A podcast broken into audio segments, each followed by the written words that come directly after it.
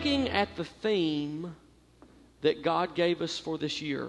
In other words, there's 66 books in the Bible, and there are thousands of pieces of information and content. And we are led to understand from the scripture that this isn't even everything the kingdom is. In other words, the Bible can't possibly contain everything that the kingdom is, but it is the part that we needed to know while we're on earth. Furthermore, there's no way for us to emphasize everything there is in the entire Bible every time we meet, or every month, or even every year. So, what you have to ask yourself then personally, and you have to ask as a church, what part of the kingdom is God emphasizing at this time? What part is He bringing to the service? What part is He is He moving us in? And so that idea caused us to search the Scripture and to seek seek God and to understand what is God saying to our church this year. And we developed the theme out of that guidance uh, that we call the table. In other words, this idea that there is um, this basic piece of furniture, the most basic piece of furniture in your home, is probably one of the most important because this is where you eat, this is where you share life, this is where you uh, grow relationships, um, and the table is universal. In all times and all places, people gather around the table. Even in primitive times, a table might have been a campfire. Even in parts of the world uh, that are very poor, you may find people gathering for a meal instead of uh, at a table on a carpet. Uh, and then, of course, there is the basic piece of furniture, the table. The table connects us. It connects us with family. It makes strangers friends. The table's more of a space than it is a place. It's where we do relationships. That's why the less relational that our culture becomes, the more you see the table disappearing. I'm hearing about, you know, in new home construction, uh, oftentimes now the dining room's cut out. Uh, it's gone because we don't need that room anymore. We don't use it. If you look in Scripture at the beginning of time, human history begins with a table. It was called a, a tree. And so, even from the beginning of time, we see that there is a good table to eat at and a bad table to eat at. There's good food and there's bad food. In the garden, there's these trees we can eat from and this one tree we shouldn't eat from. And at the end of time, all of human history is wrapped up in one big glorious celebration at the table. It's a reunion in heaven where Jesus, who's the groom, is reunited with the church, his bride. And as we enter heaven, we gather around the table for a celebration feast. So, what is the table? The table is where relationships grow, where life is shared, where people are invited and received and welcomed. And when we're at the table, titles melt away. At the table, you're not the boss and I'm not the employee. We're just people sharing a meal, eating together. During this series that we're going to focus on in the month of August, I want you to think about the table in terms of one word. And I, I really want you to absorb this word invitation. Think about the table in terms of invitation. God invites us into relationship with Himself. He invites us into relationships that are for our good and for His glory. What are those relationships? Well, the first one I just mentioned, God invites us into relationship with Himself. He also invites us into a relationship with people who don't know Him so that we might bring them the gospel. He also invites us into a relationship with His family, the church. When you respond to God's invitation, you're opening yourself up to the work of the Holy Spirit that you're not otherwise open to.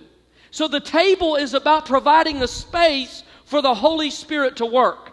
Now, this morning, if you've got something to write with or you want to take notes on your smartphone, I, I want to encourage you uh, to look with me at a few places we see in Scripture or a few times when God invites us Himself to come to the table and meet with Him. When does God invite us? When does Jesus invite us to come to the table and meet with Him? So, this first message, we're just focusing on the phrase come, come to the table. You notice this morning there's one chair. This is the table. This is the meeting place with God. There's one chair at it because Jesus is inviting us personally and privately to come and share time with Him. When are those times that He gives us that invitation? Let me give you the first one. When our enemy is close. Psalm 23 5 says, You prepare a table before me in the presence of my enemies. You prepare a table before me in the presence of my enemies. I want you to notice a few things about that verse and who's at the table. You notice, first off, you're at the table. You, by yourself. Your grandmother's not there. Your mom's not there. Your aunt, who is a really great intercessor, is not there. Uh, uh, uh, nobody else is around. Your pastor's not there. Your life group leader's not there. You're there and you're there alone. There is a, a few other people there, though, although they don't have a chair. The enemy's there. Now, that's very interesting. Darkness and evil hunt us and wait for an opportunity to overtake us. And your enemy is also at this table. Your enemy, the uh, Psalm says, in the presence of my enemies, you prepare this table for me. Also, God is there. He prepared the table. When evil is close and when your skin is crawling and when your eyes are dilated with adrenaline, when you think you're going to be defeated, when temptation's around, when you've already blown it or you're on the verge of blowing it, that's when Jesus says, I made a table for you in the wilderness. Come. I made a table for you in the presence of your enemy. When things are at their worst, come. He invites us to come and to be with him then. When this verse was written, it was the custom for every shepherd to offer their tent as a safe house. Anyone who was wandering through uh, th- their location where the tent was, regardless of their character or their past, by cultural expectation, was to be received by the shepherd in their tent. They called these strangers guests of God. So it was the host's job to provide a full meal and ensure the traveler's safety as long as the traveler was at the shepherd's table. This is how David would have understood this verse when he wrote it. When you sit at God's table, you may be eyeball to eyeball with trouble, but God says, don't be afraid because you're at my table. And when you're at my table, I take responsibility for you. I take responsibility for your provision and I take responsibility for your safety. And by the way, I take responsibility for building the table. You just come. He prepares a table for me in the presence of my enemies. Jesus must have understood that better than anyone else when he sat at the communion table and shared it with Judas, whose heart was filled with darkness and evil. You prepare a table for me in the presence of my enemies. Why does God prepare a table for us in the presence of our enemies? Why doesn't He remove all of our trouble? You know, I thought God was on our side. Doesn't He? Doesn't the Bible promise us the Garden of Eden, or doesn't the Bible promise us the American dream? Doesn't the Bible promise us a problem filled life? Who invited the enemies anyway, after all? They're not on my invitation list. If Jesus had enemies, I'm pretty sure you and I are going to have some too. The table is not about the absence of trouble, but it's about the confidence in the face of it that we can receive by God's own gift. Jesus is there. He made the table. I want you to notice there's only one chair because the enemy's not allowed to sit. He can't eat, he can't sit, but he can stay. God's not going to remove all the trouble in our life. He will remove some. He will supernaturally, in a moment, come in, sometimes intervene and remove trouble, but He won't remove it all. But what He will do is He will prepare an escape, He will prepare a fellowship place in the presence of our enemy. And He will allow us to come and refresh and rejoice and renew in the face of our. Would it not be intimidating to you to sit down at a table and eat with someone have a gun pointed to your head? But that's but that's what we have. Now here's the thing that we don't realize. We already have someone with a gun pointed to our head. It's called the devil. What we don't have is a table unless we respond to the invitation that Jesus gives us. Come to the table. Come to the table. When our enemy is close, Jesus calls us to the table. Today, if it looks like the enemy's winning, If it looks like temptation's about to take over, if failure's destroying you, He invites you to His table. He's prepared it for you, and He wants you to eat. Here's the second time that we see God invites us to the table when we're overwhelmed and tired. Matthew 11, 28 says, Come to me, all you who are weary and burdened, and I will give you rest. Take my yoke upon you and learn from me, for I am gentle and humble in heart, and you'll find rest for your souls. When we are tired, when we're overwhelmed, when life is heavy, Jesus invites us to come to the table to be with Him. He'll give us rest, come and eat and fellowship and learn and laugh and cry and take it in and let it out. Come to the table, come to the place of fellowship with Jesus. When you're weary, when you're overwhelmed. I remember a few years ago, uh, our oldest son, uh, Connor, well, he's 16 when he was 13. Uh, I remember the day he was diagnosed with type 1 diabetes.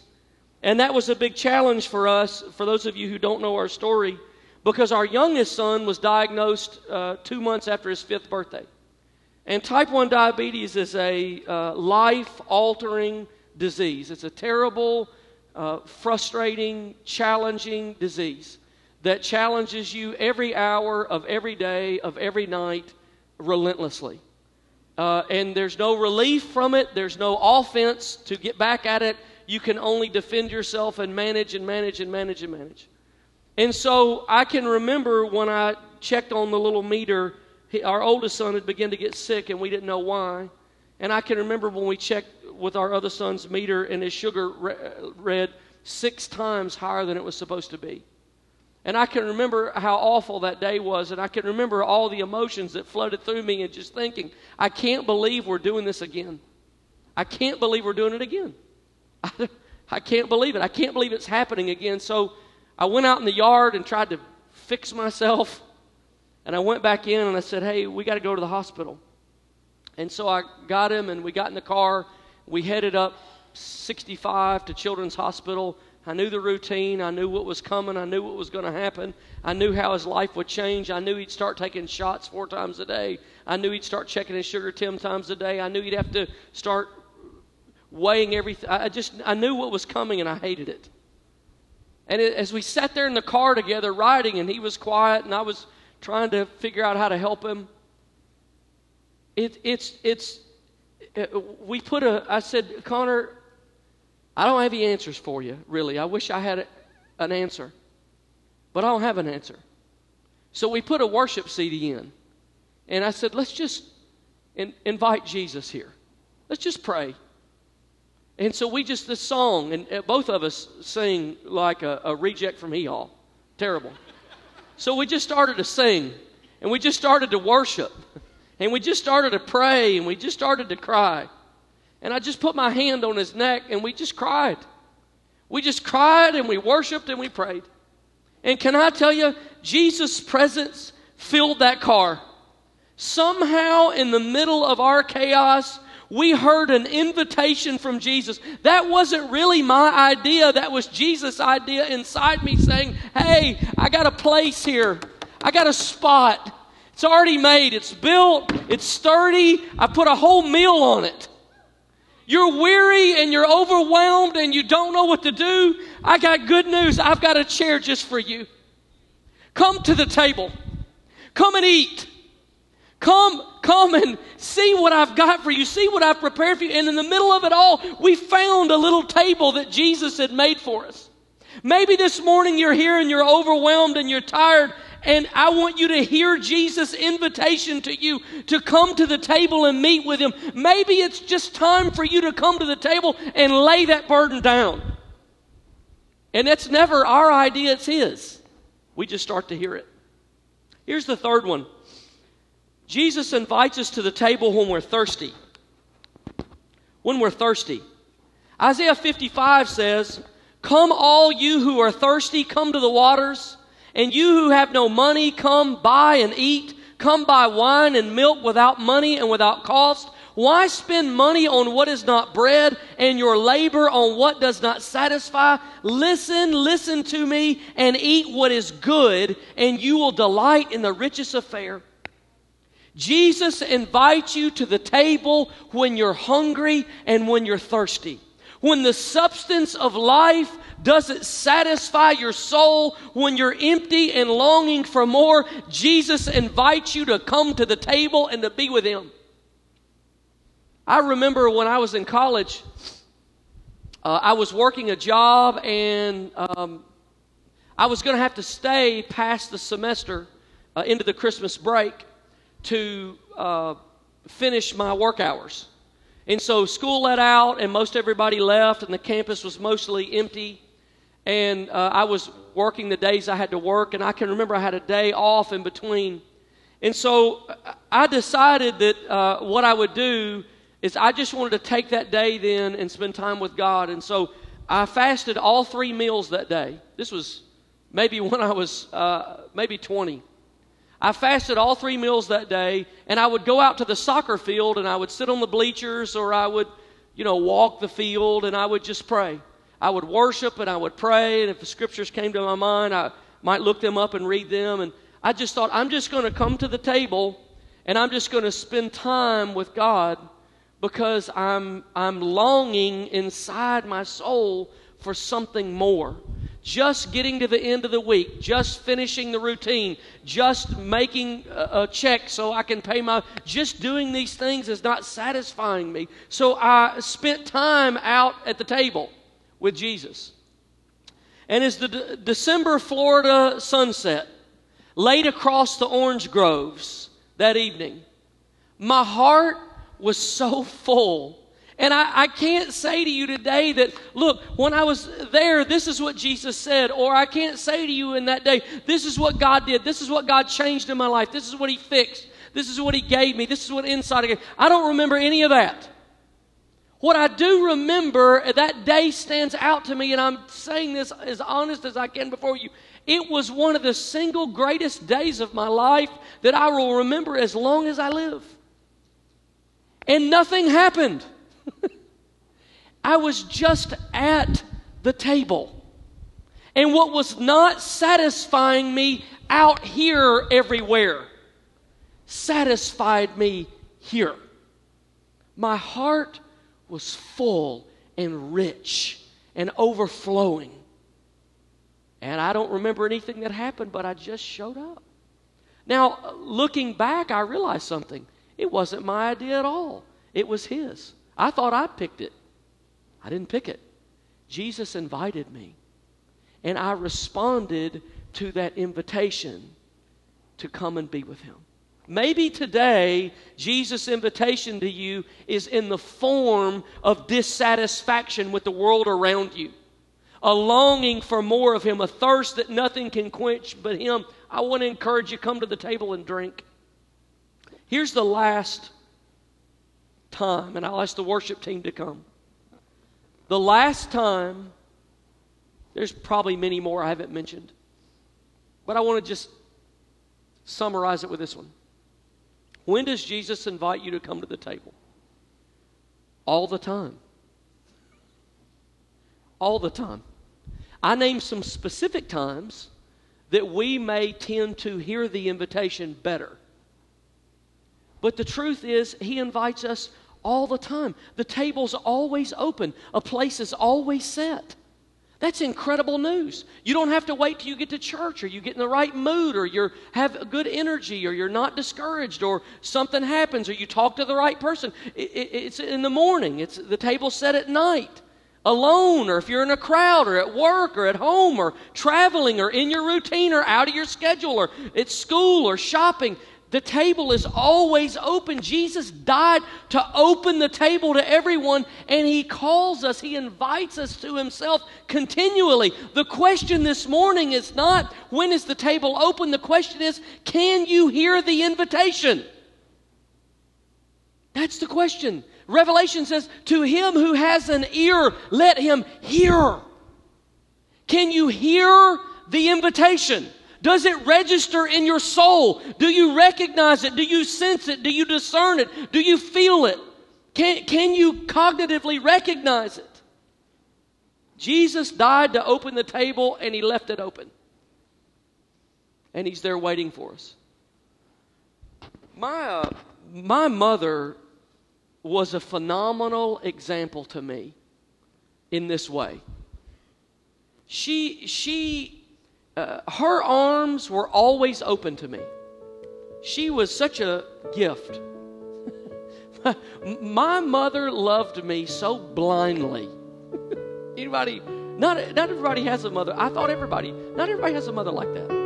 My mother loved me so blindly that there's no crime, there's no sin, there's no evil thing, there's no mischief, there's no nothing that I could have participated in. That I'm not saying she would have sidestepped it. I'm not saying there wouldn't have been correction of some kind, but I'm saying I knew in my heart of hearts there was no thing that I could ever have done or become that when I went to her, I wouldn't find open arms.